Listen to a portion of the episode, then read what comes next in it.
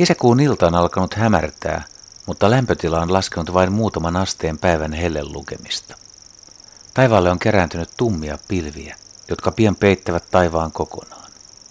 Tuoksu on kostean raikas, kauempana sataa. Pellon laidalla on tyyntä ja hiljaista.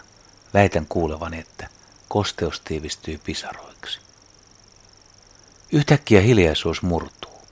Yölaulajien konsertti alkaa kuin se olisi etukäteen sovittu. Satakieliä laulaa siellä täällä. Luhta ja Viitakerttunen lurittelevat melodioitaan pajupuskissa. Ruisräkkä narisee pellolla ja kehreän rukki surisee pellon takaisella mäntykankaalla. Sitten pensassirkkalintu aloittaa sirinänsä. Kuulo on viritettävä oikealle taajuudelle, että äänen kuulee.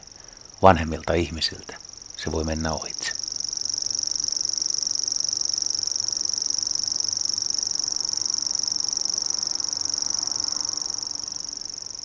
Kello yksi on kaikkein pimeintä. Sirkkalinun ääni kantautuu nyt edestämme.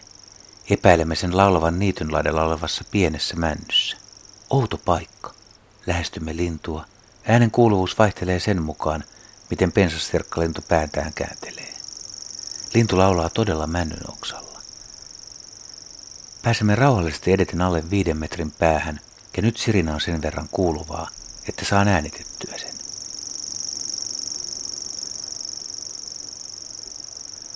Jos pensassirkkalinun haluaa nähdä, on edettävä rauhallisesti. Jos sirkkalintu huomaa tulian, se todennäköisesti vaikenee. Laulaja on lähestyttävä vain silloin, kun se on äänessä. Kun lintu lopettaa sirinen, kannattaa itsekin pysähtyä, ja kun lintu taas aloittaa laulun, voi varovasti edetä. Jos sirkkalinnun säikäyttää, peli on usein sitten menetetty. Lintu pujahtaa maahan ja asettautuu suojaisaan kätköön.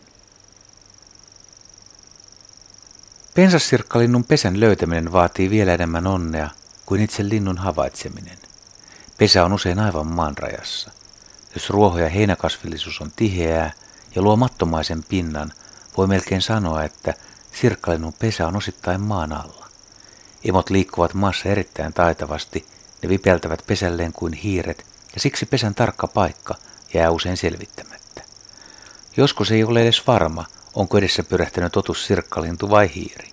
Tämän on varmasti moni lintuharrastaja joskus retkillään huomannut.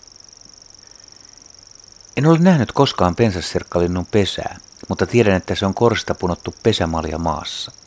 Munia on neljästä kuuteen ja molemmat emot hautovat niitä noin kaksi viikkoa. Poikaset pysyvät pesässä suurin piirtein saman ajan ja jättävät pesän yleensä hiukan ennen kuin ovat saavuttaneet lentokyvyn.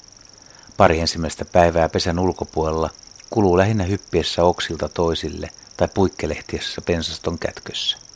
Poikasten tiksuttava ääni paljastaa pesinnän onnistuneen. Pensassirkkailun levinneisyysraja kulkee pääsääntöisesti Oulun liaksaakselin eteläpuolella. Edellisenä kesänä syntyneet, vielä kokemattomat nuoret linnut saattavat jatkaa muuttomatkaan pohjoisemmaksi, mutta lajikumppanin löytäminen on hankalaa. Suomen pensassirkkalintukannaksi arvioidaan neljästä kuuteen tuhanteen paria. Vuosissa on kuitenkin jonkun verran eroja. Lopuksi taas neuvoja ja pohdittavaa. Kun maalikko kuulee pensassirkkalinnun, hän ei tiedosta sitä linnuksi, vaan luulee sirkkojen pitävän hurjaa konserttiaan. Kesäön salaperäinen, kovääninen sirittäjä aina heinäkuun puoliväliin asti on kuitenkin pensassirkkalintu. Greshop songare, pusikoiden viiroselkäinen kaunotar. Se on väriltään ruskehtava ja pituutta kaverilla noin 13 senttimetriä.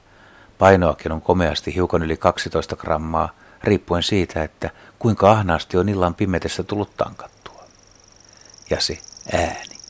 Miten voi laulaa joskus yhtä mittaan minuutti tolkulla? Missä välissä lintu hengittää? Valtaosa lintujen äänistähän muodostuu uloshengityksen aikana. Joskus sirkkalinnunkin on haukattava happea. Monilla linnuilla on niin kutsuttuja mikrohengityksiä.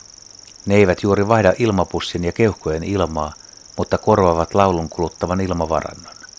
Tällä keinolla pensassirkkalintukin pystyy sirittelemään yhtäjaksoisesti hämmästyttävän pitkiä aikoja.